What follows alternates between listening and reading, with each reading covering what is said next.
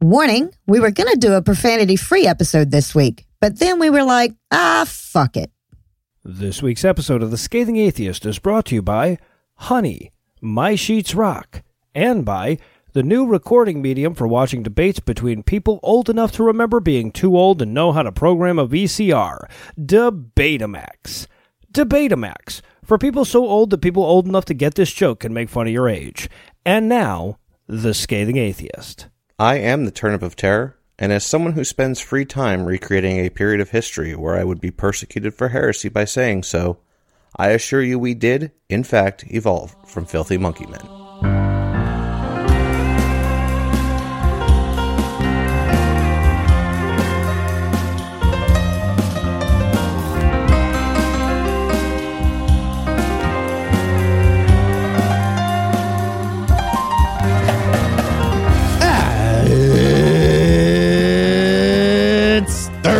It's October 1st. And it's International Raccoon Appreciation Day. Huh. Nice. The tiny bear dressed like the Hamburglar. What's not to love about Right? that? I'm Noah Lugeons. I'm Eli Bosnick. I'm Heath Enright. And from Chris Christie's New Jersey, Cincinnati Yeah. Swing State, and Gosman, Georgia, this is The Scathing Atheist. On this week's episode, William Barr designates the Bill of Rights as an anarchist controlled piece of paper. Tall Tyler throws him a fish for his good work. And Hillary Morgan Farrell set women's equality back on purpose for a change. But first, the diatribe.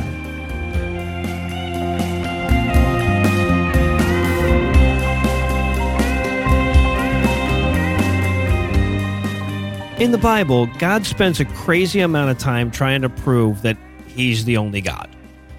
Like I, I would say fully half of the Old Testament somehow revolves around God's perpetual, ineffectual attempts to prove he's superior to things that don't exist and consistently failing. And you got to admit, that's an embarrassing problem for your omnipotent guy to have. If you guys were like, you know, Noah, we like the podcast you put on, fine, but we think we're going to go with this inanimate, shiny statues podcast instead. I would take that as a cue to get into gardening or something, but not God. He just keeps plugging away at it like that guy who's sure he'll have some artistic talent if he just buys fancier pencils. Now, I'm going to be honest with you. In the past, I have presented that very same fact as proof that God either A, doesn't exist, or B, sucks ass. But the more I think about it, the less I like that argument. So, at the risk of dumbing this whole thing down too much, the argument goes like this one, if God existed and was omnipotent, he'd be obviously better at all the God type stuff than gods that didn't exist. Two, if he was clearly better, the Hebrews wouldn't be constantly turning to figments of their imagination to do God shit without noticing that they were inferior. Three, Hebrews were constantly turning to figments of their imagination to do God shit without noticing that they were inferior. Conclusion God doesn't exist. And as logical as all those steps seem, it actually is not a sound argument. In fact, there's a glaring error in premise number two that I'm embarrassed to have missed for so long. Premise two grossly overestimates the intelligence of human beings by ascribing them the demonstrably non existent tendency to choose that which is effective over that which is imaginary. Hell, if premise two was true, I'd never have had to articulate this argument at all. Consider it with a quick substitution. One, if science was correct, it would be clearly better at all the science type stuff than the shit that doesn't exist.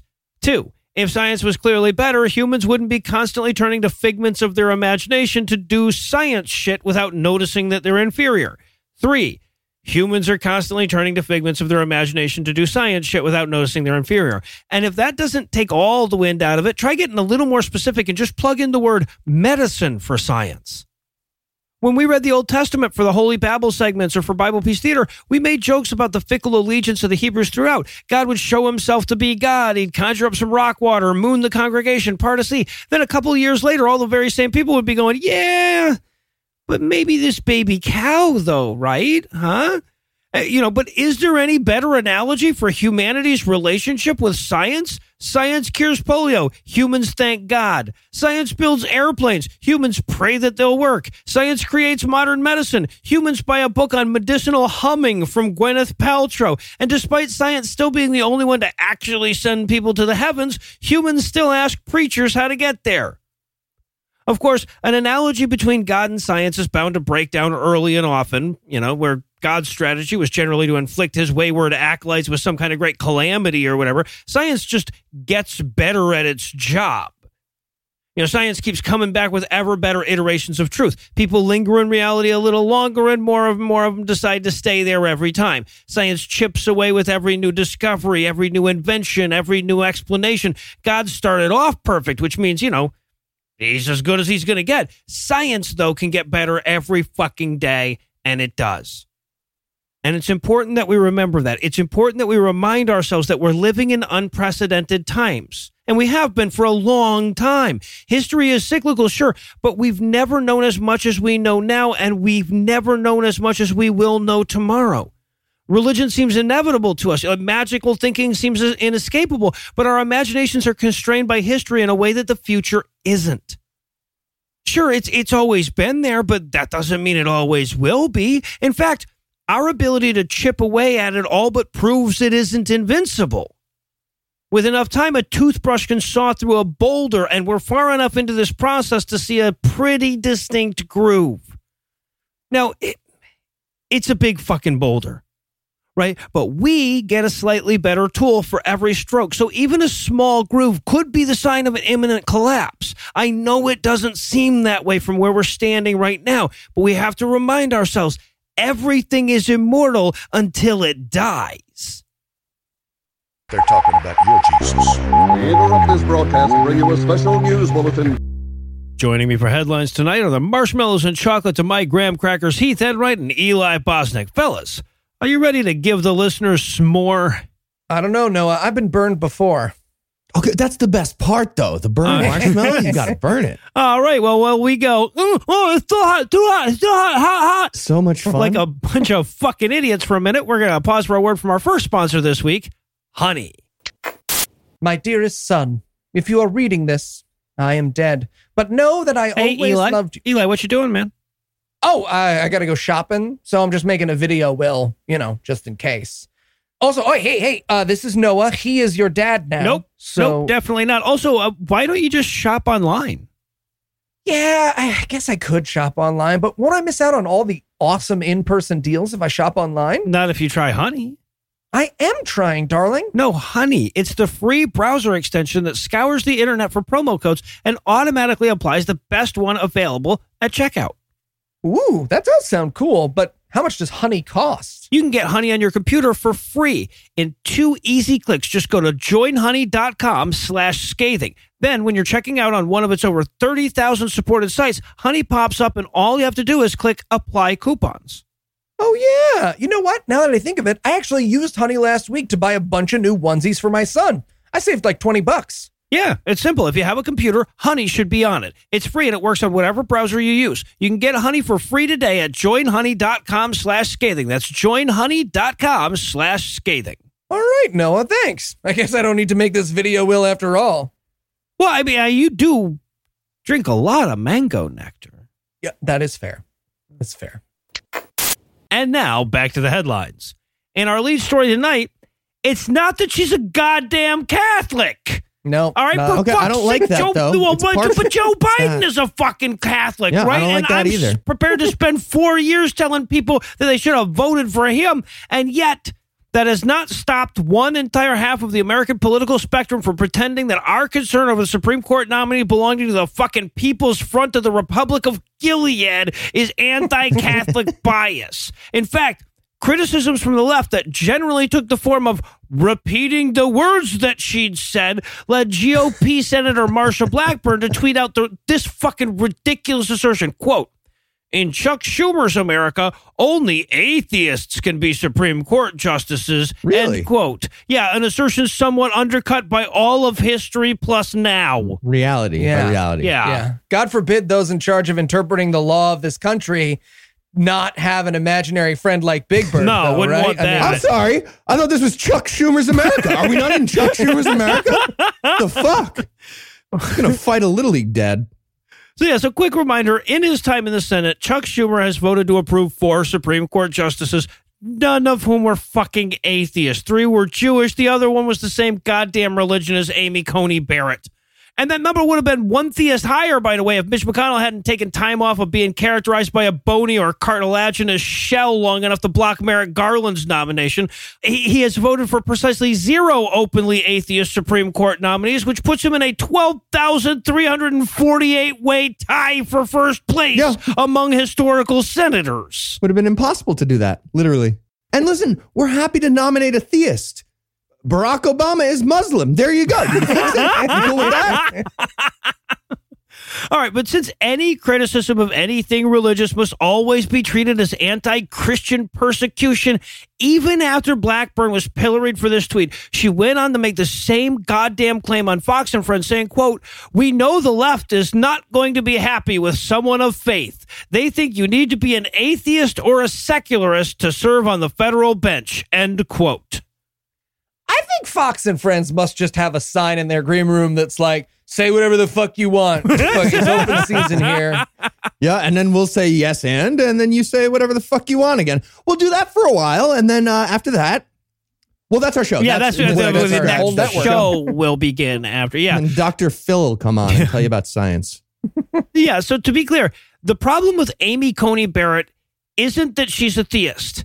Yeah, you know, in a perfect world, you'd have to be able to correctly answer Does an invisible ghost king watch you pee to get a spot on the Supreme Court, right? But that's somehow unrealistic in our world, and we've accepted that. And when I say we, I'm talking, of course, about the minority of people on the left that get that question right. Like a, a fucking course, the Supreme Court nominee will be religious, but that doesn't mean she has to be a weird ass zealot who belongs to a misogynistic subcult, sign a statement affirming that life begins at conception, and openly talks about how the purpose of a legal career is quote building a kingdom of God, end quote. Also, side note, fuck the fact checker sites that say that needs more context. There is no context where that's not terrifying. And the context is she's a crazy goddamn fundamentalist about to be confirmed to the Supreme fucking Court. Yeah, she's not talking about Ninjago's brand new Kingdom of God set. Yeah. There- there's not a good way. There's no Okay, but if she was, that's that still sounds crazy. awesome. That sounds Yeah. pretty. That's on Lego in that situation. and in coming from the far Loeffler news, with the world on fire and a plague sweeping across our nation, in preparation for a third, second, maybe fourth, Another? wait, Yeah. another ibid wave of illness and death, Noah's senator Yeah. Kelly Loeffler has formed an evil supergroup of politicians to take on the issues facing our nation. By which I mean uh, letting trans kids play sports. The important issues. Great. Yeah. You'd figure she was busy with, you know, useful senator stuff like resolving that elections are real or resolving that the Pledge of Allegiance is extra pledgy. What, what was that they did? I don't know. Where did she find the time, though, to do other stuff besides resolving important things? You know, I bet she's using all that time she saved ignoring the coronavirus relief bill. That, Yeah. that left Oh, yeah, little that's a free lot of time time. on the docket. That'll do That's it. a lot of time. Yeah. So, in addition to Loeffler, who, by the way, looks like someone turned a racist little girl's pony into a human, set aforementioned Marsha Blackburn, Tom Cotton, James Lankford, and Mike Lee introduced the quote, Protection of Women and Girls in Sports Act of 2020 this week. that Fuck title? Your face. Yep. Which would take away federal funding from any sports group that would, quote, permit a person whose sex is male to participate in an athletic program or activity that is designated for women or girls. Oh, Kelly Loeffler. Uh, bad news. I just passed the Protection of Humans in Sports Act, and that doesn't permit a, a senator whose species is equine to participate in making laws that are designed for people. You can make horse Oh. laws. You can still make horse laws. Yeah. Yeah. Also, fuck your face. Yeah, that too. As long as we could. And one might think it's, you know, actually been a kind of tough year for Loeffler. It was revealed that she sold almost $20 million worth of stock before the COVID crash. Uh, she co owns a WNBA team where everyone fucking hates her. They hate her so much. They hate her so much. But don't worry, she does have one big fan, and that would be Christian hate group leader Tony Perkins, who said of the proposed law, quote, I applaud Senator Loeffler for introducing the Protection of Women and Girls in Sports Act. Allowing boys to play on girls' sports teams is unfair, and it poses increased physical risk to girls, particularly at the high school and college levels. Senator Loeffler's bill will help ensure that girls are afforded the opportunity to play on a level playing field. End quote. Yeah, yeah. Loeffler is just the latest Republican politician to rally her base by saying, "Okay, I might be a criminal, but at least I'm a bigot." Right? Woo, bigot. Yeah. Right. But actually, if you read between the lines of Tony's statement there, I think Tony Perkins is pretty obviously challenging any female athletes out there to a fight. That's right? what I heard. I heard that. I, it wasn't even between the lines. It was in Right? It was yeah. loud. If if a female athlete tries to beat up Tony Perkins, he would win so bad it wouldn't even be fair.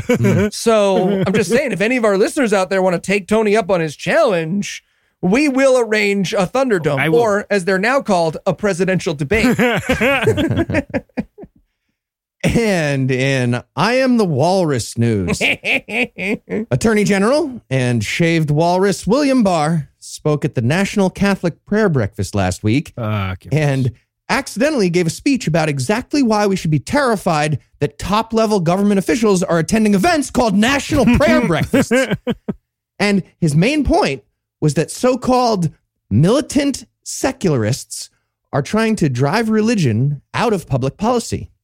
And, uh, yup. he took the Yeah. but Nailed it. despite being a highly educated lawyer, he didn't seem to realize that he was arguing against the founding fathers he loves so dearly and all these other topics, also known as the militant secularists who wrote the first fucking amendment. yeah. Perhaps you've heard of Antifa leader Thomas Jefferson.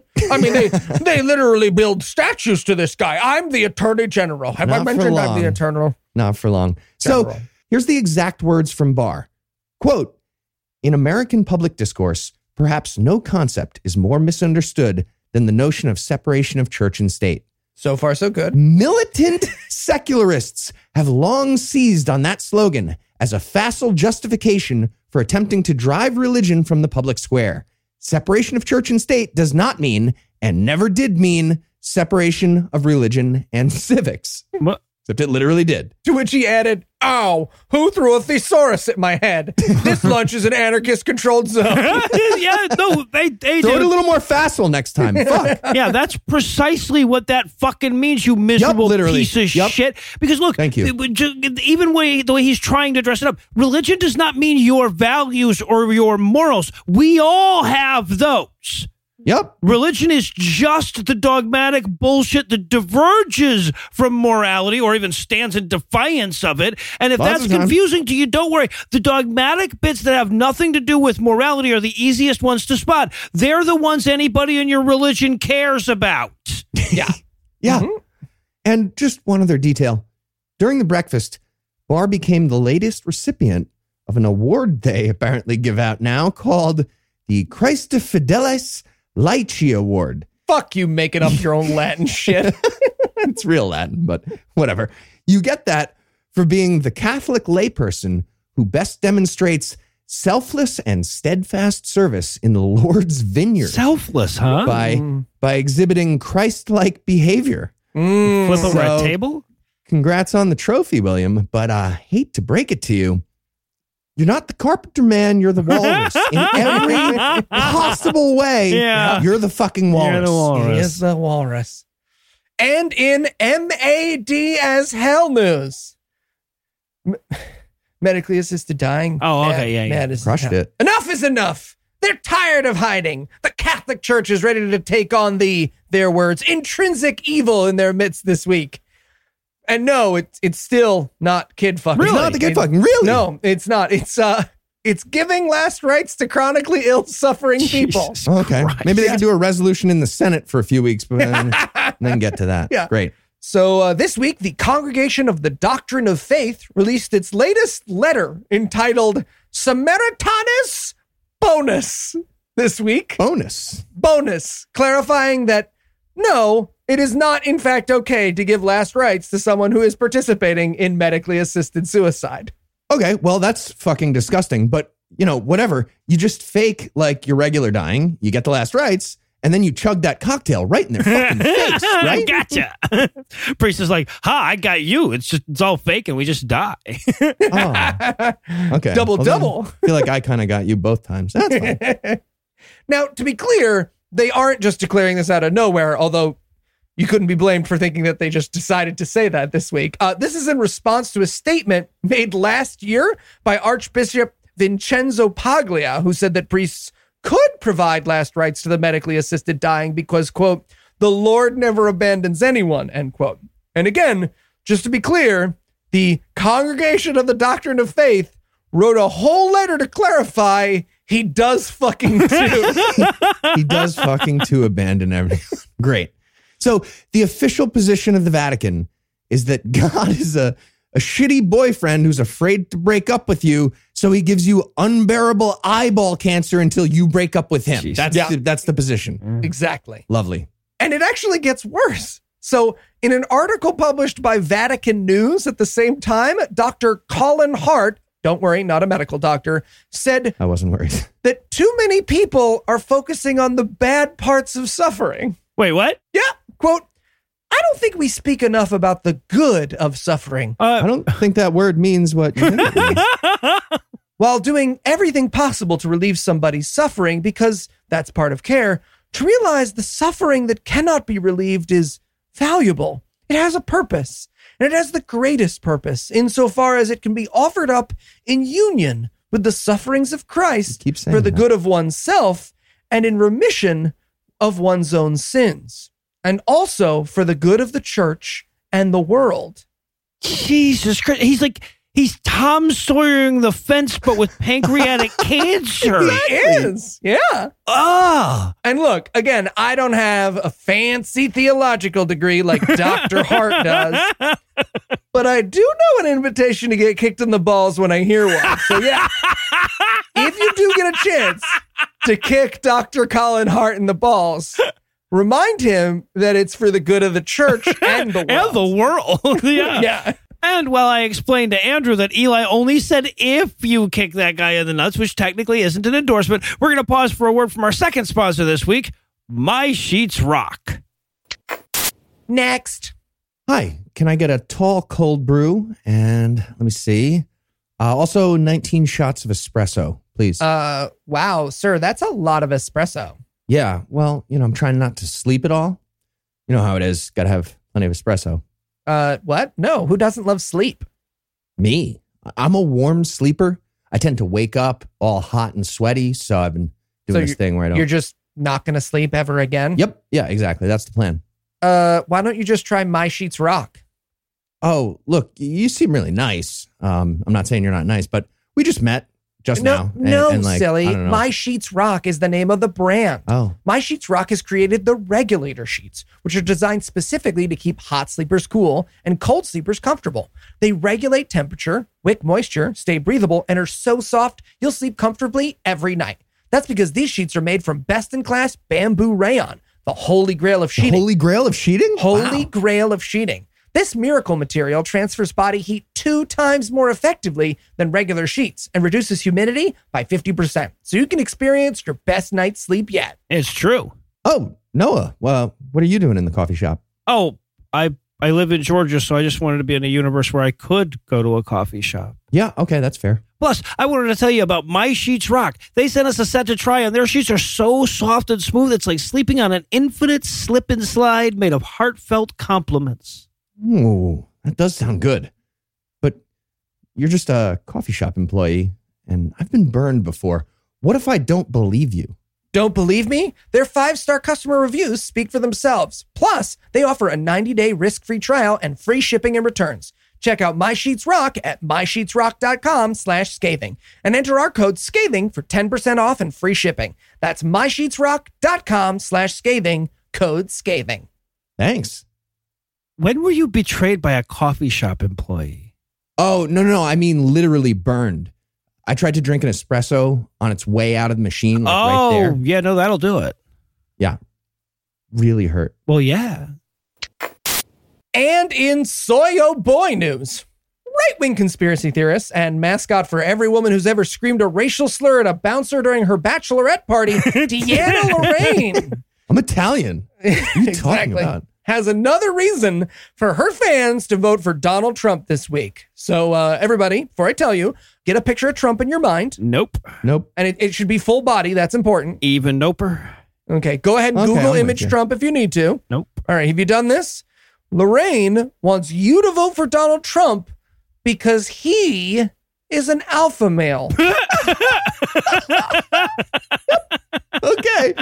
Well, obviously, she doesn't mean alpha in the profit on investment sense. Yeah, yeah. alpha as an edge and investment strategy. She must mean alpha as in calling for a drug test right before a fight, like a confident winner does Yeah, right before a fight. Yeah. exactly. Probably that kind So- of alpha. Here's the tragic, tragic quote, which is such a deep insight into Miss Lorraine's life. Quote, let's be honest. Who would you rather choose as a boyfriend or husband? Is it a man who's protective, tall, strong, an alpha male? Someone who's going to make sure that he protects you, your family, your country, who's tough and strong? A little bit of an a hole sometimes, just a little bit. Or would you choose a boyfriend or a husband who's soft, who's a beta male, who's a soy boy, who is weak, someone who doesn't stand up for his convictions, someone who just lets everyone else steamroll him and changes his mind and flip flops every other minute, who isn't strong? Pretty sure that most women would choose a husband or a boyfriend who is that alpha male, and that's what Trump is. Oh, you know what? She must be talking about alfalfa because of the hair. Oh, Words are okay. tricky. All right. Words Yeah. are tricky, Deanna. Yeah, I mean, look, I've seen Melania and I've seen Jill, and one of them looks like she wants to be there, right? Holy fuck. What a terrifying mission. Ladies, be honest. Would you rather a guy who knocks you around a little or some pansy fuck that pronounces both the R's in library? Am I right? Am I right? Yeah, exactly. So, depressing insight into Deanna Lorraine's love life aside, I just want to say, as the soyest of boys, I want to take a moment to point out that I am delightful. Okay, Deanna Lorraine? I do the dishes without being asked. I am cuddleable from every possible angle. Alpha cuddleable. Alpha. Powerful cuddle. Yeah, and if Deanna Lorraine was capable of or had ever been the recipient of love, she would know that. But she isn't and hasn't. So she's just going to keep telling the InfoWars viewers that she ran into a really protective door. oh, God. And and that honestly is punishment that not even I would wish on her. Yeah. And in the due to Biden's news tonight, the fact that he isn't Donald Trump should be all the goddamn motivation you need. And if that doesn't do it, the fact that you don't want to hear Heath do the you should have voted for Joe Biden thing for four years should push you over the line. Okay, Joe Biden wins. I'm still pointing out you should have voted for Hillary Clinton. We still have the Supreme Court because of that from those from these four. God damn it. Go ahead. All right, but just in case not wanting to live in a theocratic idiocracy wasn't enough for you, Secular Democrats of America launched Humanists for Biden this week, an initiative specifically designed to reach out to non religious Americans and ensure that we're represented among the Biden coalition. Okay, you had me at not theocratic idiocracy, but Yeah. good stuff. Like, yeah, I should have. That's not all I want, but you had me. So yeah, so Humanists for Biden will join Catholics for Biden, Hindu Americans for Biden, Muslims for Biden, Believers for Biden, and Latter Day Saints for Biden in reminding Americans that the other guy is a villain out of a goddamn 80s movie. Except real 80s reality. Yeah, And somehow James Spader's character becomes president. it's a really, really depressing fucking because movie. Molly Ringwald wasn't exciting enough. God damn it. and in so doing, of course, it seeks to turn out non religious Americans in record numbers and remind the Democratic Party just how important a voting bloc we could be. And look, this really matters. A lot of atheists seem to think that the fact that, like, you know, of course we're going to vote for the non theocratic party dooms us to perpetual obscurity in the political arena, but that misunderstands politics. Right? If they know that catering to non believers actually brings us to the polls, they will be sucking and slurping our genitals for the rest of time. Mm-hmm. Which, by the way, Humanist for Biden has repeatedly rejected as a slogan. I don't get Yes. that prejudice. Noah was up all night designing that poster. They wouldn't even look at it. They wouldn't even Fuck. look at it. Um, incidentally, if you have the good sense to eagerly await our every episode and listen to them right away, you can even catch the formal campaign launch for the Humanists for Biden thing. It's an October 1st online event, and you will find a link to sign up on the top of the show notes. So do that. And finally, tonight, in Iceland Thunderfuck news, we have a story out of Iceland about a rainbow, people of multiple races, and a gender fluid Jesus Christ. Hmm. Anna? What are the guys talking about? It's the newest, the greatest Christian freak out. That's right. Even in the frozen secular paradise of Iceland, Christians are having a meltdown after the Evangelical Lutheran Church posted an ad on Facebook for their Sunday school that depicted a group of interracial kids, a rainbow, and the Lord and Savior wearing face makeup and sporting a very tasteful set of breasts. Huh. well, you, since Islam isn't uniquely harmful, I guess those people who drew it and published it got shot and killed or hacked to death with machetes, huh? So, according to the minister in charge of the ad, the gender fluidity is the whole point. They're trying to be one of those inclusive churches that still bases their worldview on a book that includes Leviticus. Yeah. So, fuck you. Right. You know what? Fuck you.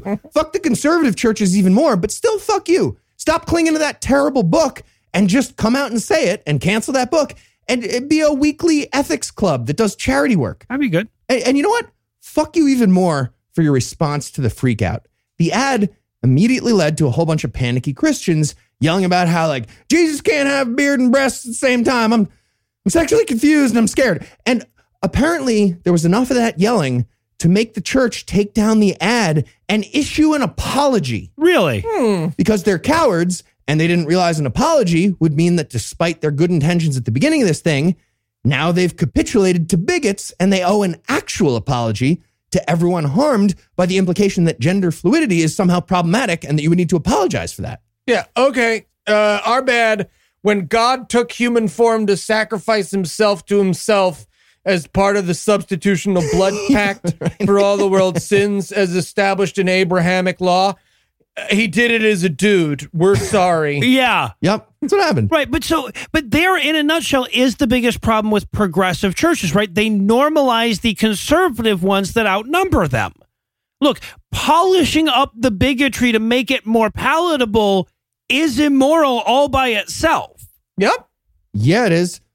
And just to be clear, Lutheran Church of Iceland, I know you're listening, lots of people would argue that there's a word for person who capitulates to bigots.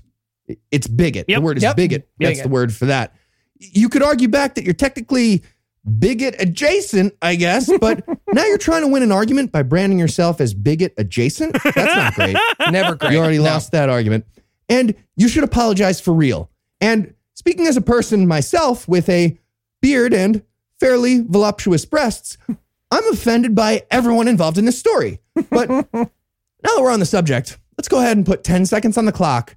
Slogans for the Church of Bearded and Breasted Gender Fluid Jesus. Go. All right. Um, the Church of Gender Fluid Jesus, because one kind of transubstantiation isn't silly. Ooh, uh, the Church of Gender Fluid Jesus, RuPaul's Drag Race.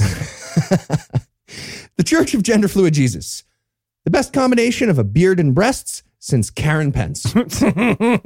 And on that note, we may or may not have a new corporate logo to hammer out, so we're going to close the headlines there. Heath, Eli, thanks as always. Jumanji. And when we come back, Hillary Morgan Fehrer will tell us about the fine line between women's rights and women's wrongs.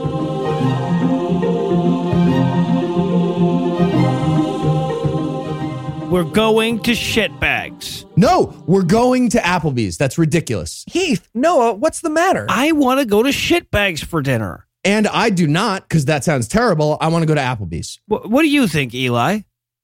eh, I don't really like either. You you don't like either like okay, shit bags serves you literal bags of shit. It's in the It's in, title. yeah. I, I know, I know, but but I also just don't particularly like Applebee's.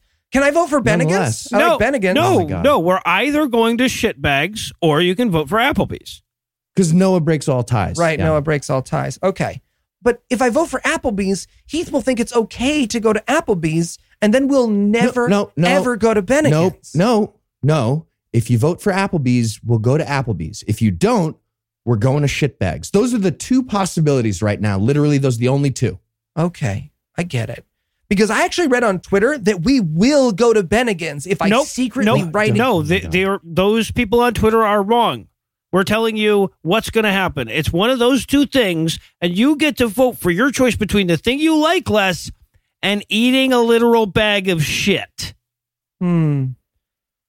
Okay, you know what? I just realized I'm busy and I I just self-diagnosed with a mental illness, so I pass. I would like to Fantastic. pass. Okay. All right. Shitbags it is. Shitbags. Aw, man.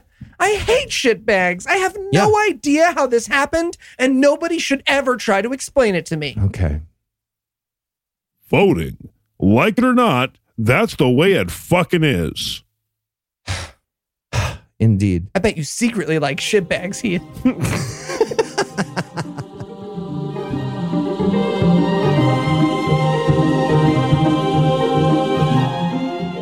Several months ago, we got through the portion of Mama Bear apologetics that related to Mama Bears and apologetics. We have long since moved on to the portion where the conversation is over and she just won't hang up the goddamn phone and we're starting to consider being rude about it. All right. So, oh, man. It's been. Anyway. I gotta do a dusting. What? And of course, the latest one other thing that pissed her off brings us to this week's chapter on feminism. And to discuss that one, we're excited to welcome in my lovely wife, Lucinda. Lucinda, welcome back. Damn it. I thought I was going to make it a whole year without having to read one of these fucking books, you guys. Yeah, sorry about that. Uh, and, we- and you got to do it on your birthday, too. I know. So tell us, Eli, aside from your attempt to be the only married person on the podcast, why is Lucinda here? Well, Noah, as you teased, that would be because this chapter is called The Future is Female. That's right. This week, we're taking on feminism. About time. And by we, I mean three of this book's contributors. It took, Three? Yep. It took them three authors to write this chapter. Wow. I mean, more efficient than Shakespeare, but still, oh, like three. it's like they were trying to prove women weren't up to the job. Yeah. Yeah. yes, it is. And we're going to start with the Women's March of 2017. Yes, hmm? according to our cabal of authors, the largest organized protest in American history up to that point was actually a big loss for women. Not a lot of people know that. They say, hmm? quote, might we suggest that millions of women wearing symbols of their privates on their head and gleefully screaming, I'm a nasty woman, was a massive failure for the cause of female empowerment and an especially devastating loss in the dignity department. End quote. Those hats really gave away the secret about vagina color. And uh, as we all know, that's where women keep their dignity. So that's a big loss. Um, also, just curious, was the book asking permission to write a sentence in itself? Said, might we suggest? Just start your sentence. Just say your thing. Uh, it, it was probably asking its husband. Oh, yep, that makes sense. That makes sense. Yeah. But don't get these authors wrong. They like some feminism. For instance, they like the feminism of the Bible. Quote, as Christians, we are thankful for a God who gave woman honoring mandates that broke with the traditions of culture. End quote.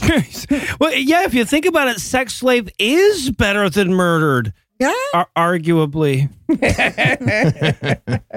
Yeah, see what they don't like is modern feminism, about which one of the authors says, quote, their talk of resisting the patriarchy seems strange to someone like me, who has brothers and knows firsthand the struggles that men endure, often at the hands of women. What? End oh, quote. Okay. That's an interesting new angle. I'm the fucking worst, and I'm a woman, so feminism is dumb. I guarantee that's the best argument in the chapter. That's Right? a ridiculous argument. Guarantee it's the best one. pretty solid. It's pretty solid. She continues, quote, and in my opinion, the latest version of the movement forfeited all moral high ground when it decided to die on the hill of abortion. A practice which ironically harms more baby girls than baby boys. End quote. Huh. Okay, well, ironically and not ironically, you just misused ironically, so that's oh, fun. Mm-hmm. Well, unless you find it wryly amusing that the misogyny heavily caused by religion leads to more abortion of female fetuses. Is that wry to you? It's a real wine sipper. Yeah. So they they spend, you know, two and a half pages bitching about how pro-life protesters were uninvited from the women's march. And then they spend another page saying that they didn't want to go to it anyway. And so now it's time for a brief history of feminism. Oh, it starts with the apple, doesn't it? oh, oh, how I wish. So our little tribe of authors are they're going to break feminism down into three waves for us. Um, and for those familiar with the internet, that is never a good sign. Yeah.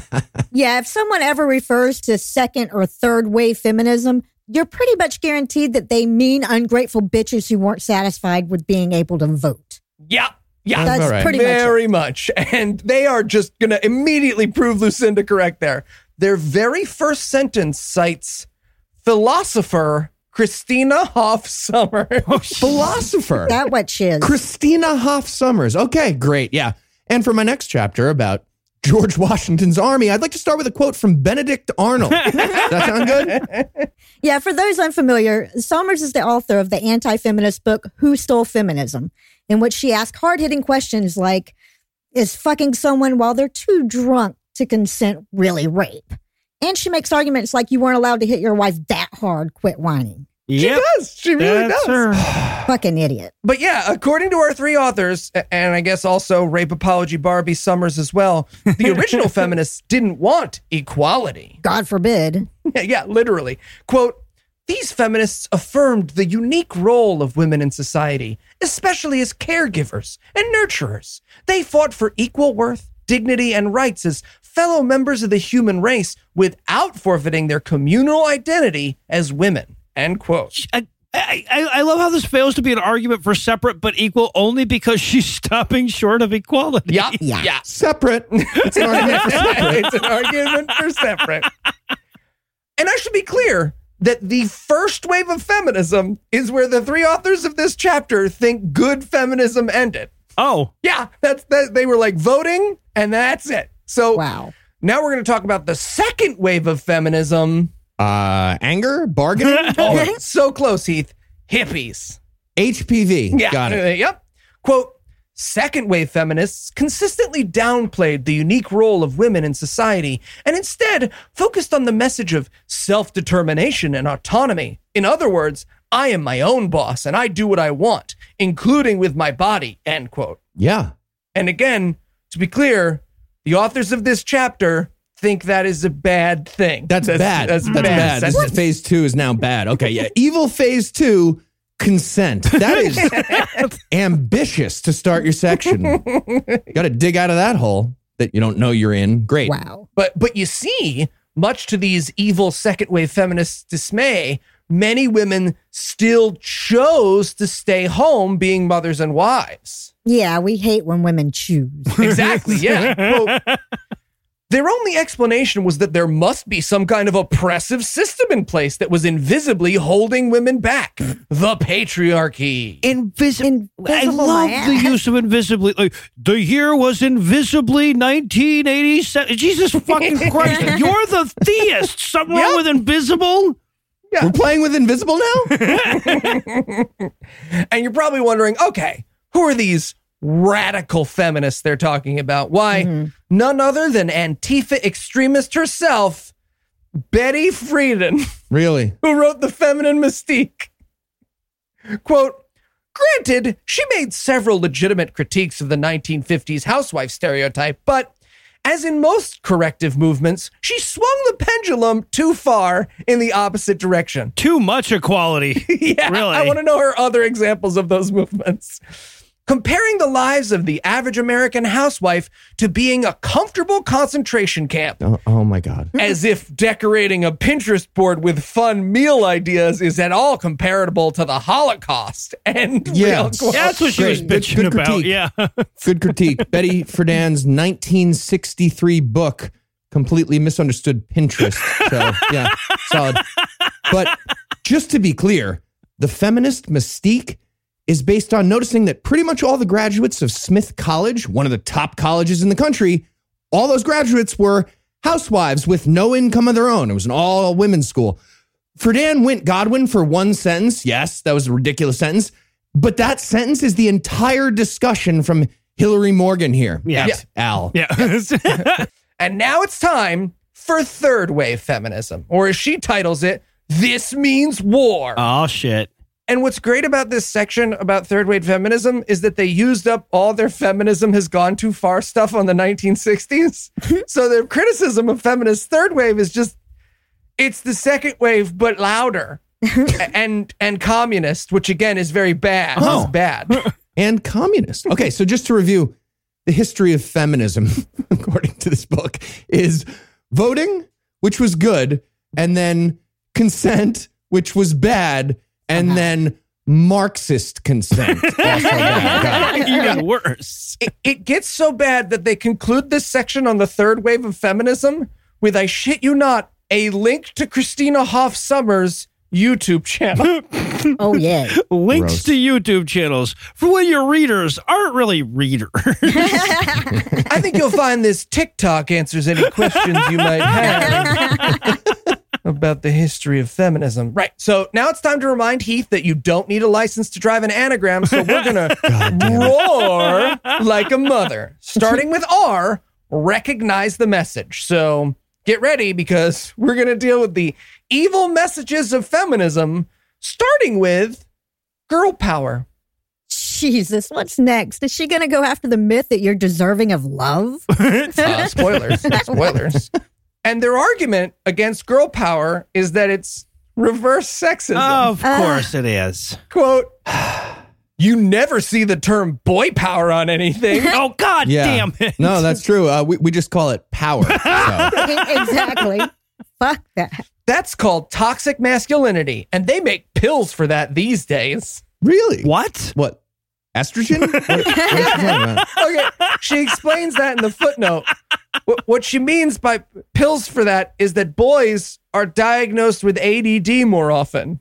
Oh, is that the one she meant? How oh, is that relevant? Yeah, the underdiagnosing of female psychological problems sure is a problem for men. Yep. Yeah, it's, Yeah. Really, it's, it's really Yeah. hard for us. Bums us right out. We have it rough, Lucinda. Rough. Rough. So Thank you. hard. Glad So you're here to hard. sympathize. Uh, all right, evil feminist message number two: stop the war on women. To which, again, their counter argument is, well, there's technically only a war on women if you count reproductive rights, and we don't. So there. Oh, we just don't. Cool. Ah. Hey guys, listen, don't don't complain. We're about to get another woman on the Supreme Court. So, well, she's waging a war against female re- reproductive rights. Mm-hmm. But that doesn't count. I said that doesn't count. That doesn't count. Otherwise, besides that, she's a feminist. Mm-hmm. W- With a literal handmaid. Okay, message three. What's message three? Let's keep, let's keep typing. All right, yeah. So, message number three men are superfluous. Mm-hmm. True story. Yeah. I mean, you ever watch lesbian porn? They look so happy. so happy. So yeah, they're having a blast. And I want to point out they get specific here. Their problem isn't with the idea that the world doesn't need men. It's that women don't need men. But- right? They- They're they're making the affirmative claim that women need men. All women. Mm-hmm. So much. All right, so now it's time to O offer discernment. Uh, and they're going to start out by admitting that, yeah, I guess it's not great to be a woman. You think? Well, with the child brides and the murder and the rape and stuff. And yes, they are grateful for feminism because that's why they can write this book and vote and shit. But, but, and and this is seriously their but, patriarchy, according to the dictionary, is when you are owned by your father, and that's not a bad thing. What? Isn't it? Quote, the patriarchal structure was intended to be protective, not oppressive. Oh, oh, oh, okay. It's a safety issue. Hmm. Like women used to be safer for all of history Must have until been. right now. Must have been, or that would be a nonsense point. Yeah. statement. Plus, the other option was worrying our pretty little heads off, and you know that doesn't sound pleasant at all. Fuck that. Yeah. So now it's time for the lies of contemporary feminism. Lie number one Our seemingly democratic society is really about men controlling women. Uh, let me guess. Their counter argument is nah. Yep. Just nah. But also, they point out that one time a bunch of men told them what feminism was on Twitter. Men! How crazy is that? So, next lie the right to complete autonomy trumps even the right to life. So, pretty self explanatory. Yeah, right. No, clearly she's saying that if my kidneys fail, I am morally justified harvesting one of hers as long as it doesn't kill her. Check. Yeah, exactly. Moral equivalent. The lie after that feminism freed women. And, and while they admit that this is partially true, again, voting, writing the book, but counterpoint, women are whores now. What? Yep. Quote As sexual promiscuity became the norm, many men stopped feeling pressured to commit and instead lived lives of extended adolescence, playing video games and getting all the guilt free, consequence free sex they could ever want. How is this better for women? End quote. Um, also the guilt-free sex and and the video games. I don't get the question. but that sounds great for everybody. Yeah, what? I'm supposed to beat all the boss fights on Luigi's Mansion myself? Fuck you, lady. Got shit to do. Sons of bitches. and the final lie of feminism anger is power. Huh? Because so many feminists they know are mad at them. so Wonder why. dedicated. Fantastic.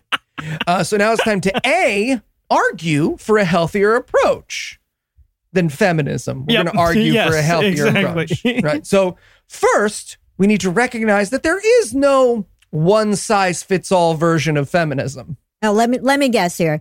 She is not talking about intersectionality with Black Lives Matters and trans rights. Not, no. What are you feeling you're gonna be right about that one, Lucinda? Uh, no, she's going more for you can be pro life and still call yourself a feminist. yeah, There it is. You're legally, yes, it's not a protected term. Yeah. Alrighty then. Number two, she wants us to have compassion for angry feminists, but not their ideas. Quote, usually these women are scared, hurt, and bear emotional wounds buried deep within. It might be easy for us to mock them, but that doesn't set a good example for our kids. Demolish the ideas while loving the person. End hmm. quote. God, what what does it say about your readership when you feel the need to constantly remind them to exhibit basic humanity? Right? Yep.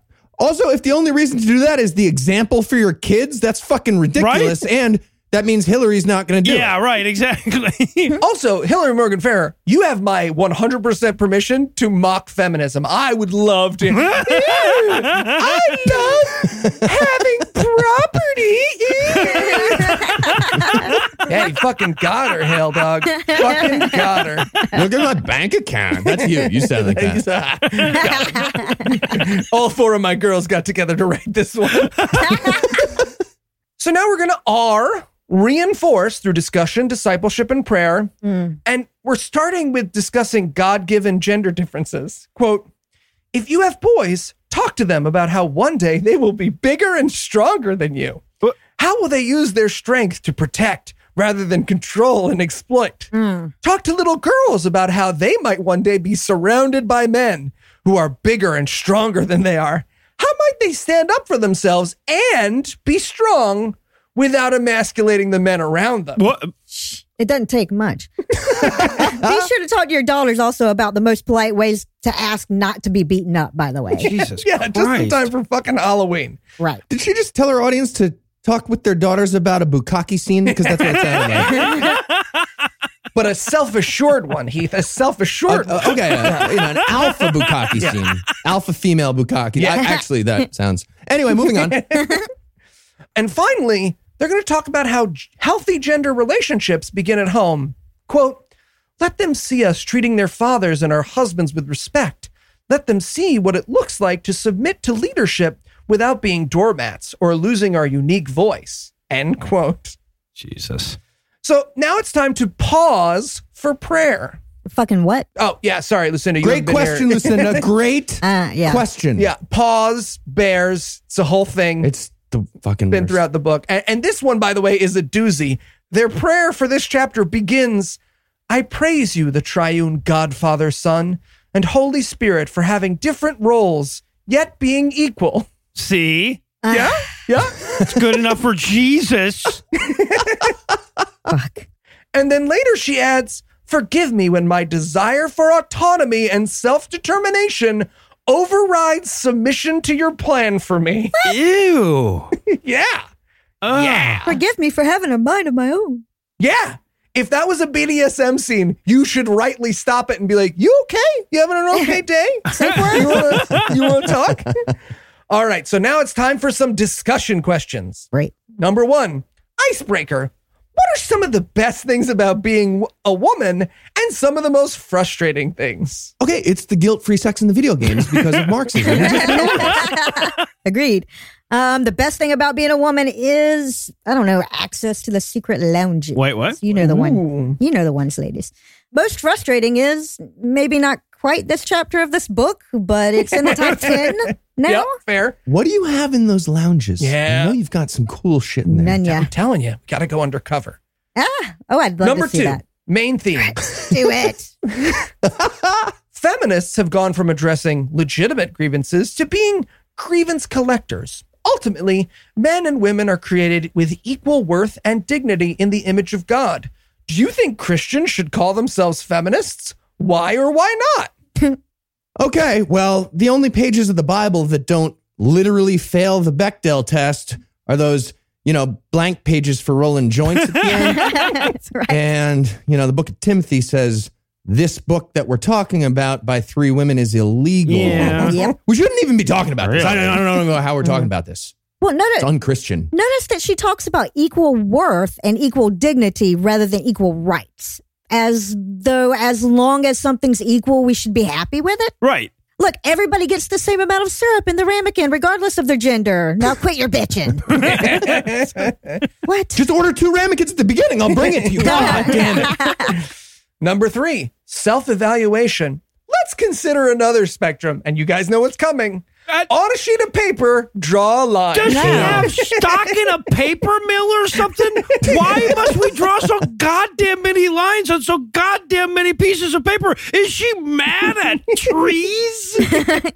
Who has paper? Loose paper next to them. It's 2020. I have He so, does. I have so much loose paper next to me. It's really kind of sad. That's weird. All right, so here's what you want. you draw your line, and then you label one end doormat Doris. Of course you do. Of course. Yep. Yeah, and the other end man hater Molly. Oh goddamn. Where do you think you fall on the spectrum and why? The ecstasy part. guys, guys, did I just mishear you, or did this book just imply that the opposite of doormat is hates men? That's what happened. Yep. like you have to be careful not to have too much self worth, or you'll hate men. yeah, right. That's the, What is happening? There's so many great reasons to hate men. That's so dumb. right. Anyway.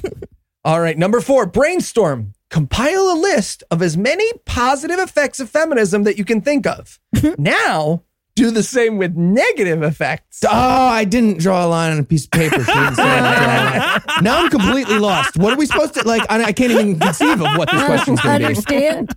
How can we stand up for a biblical femininity without affirming the lies in modern feminism?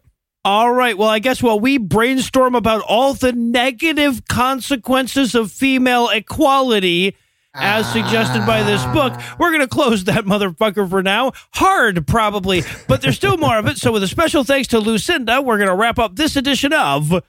God awful books. You are not welcome. No.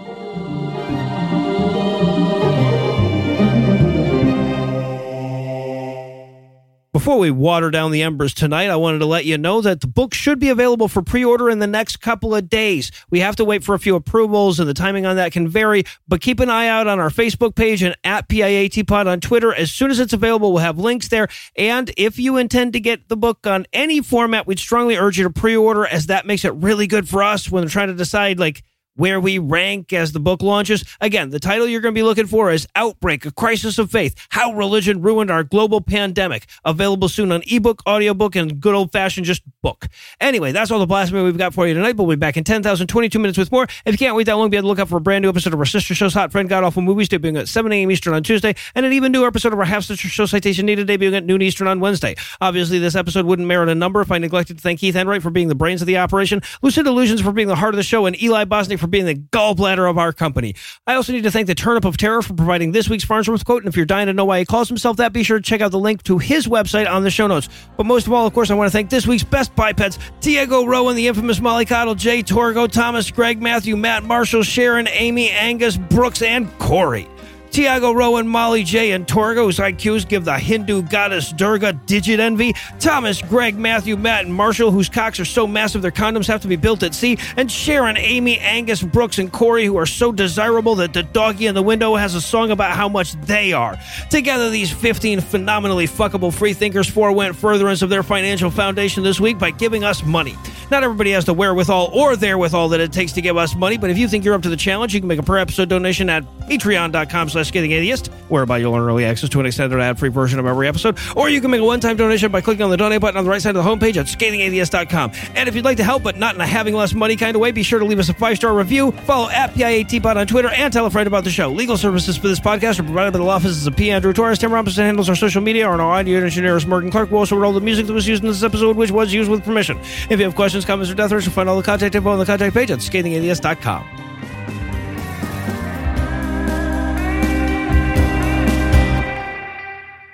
you go. I, I am sure the problem's me. Just to be clear, I'm not, I, I I do not think sure that, that. wires don't Don't work. work, for me. yeah. The preceding podcast was a production of Puzzle in a Thunderstorm LLC, copyright 2020, all rights reserved.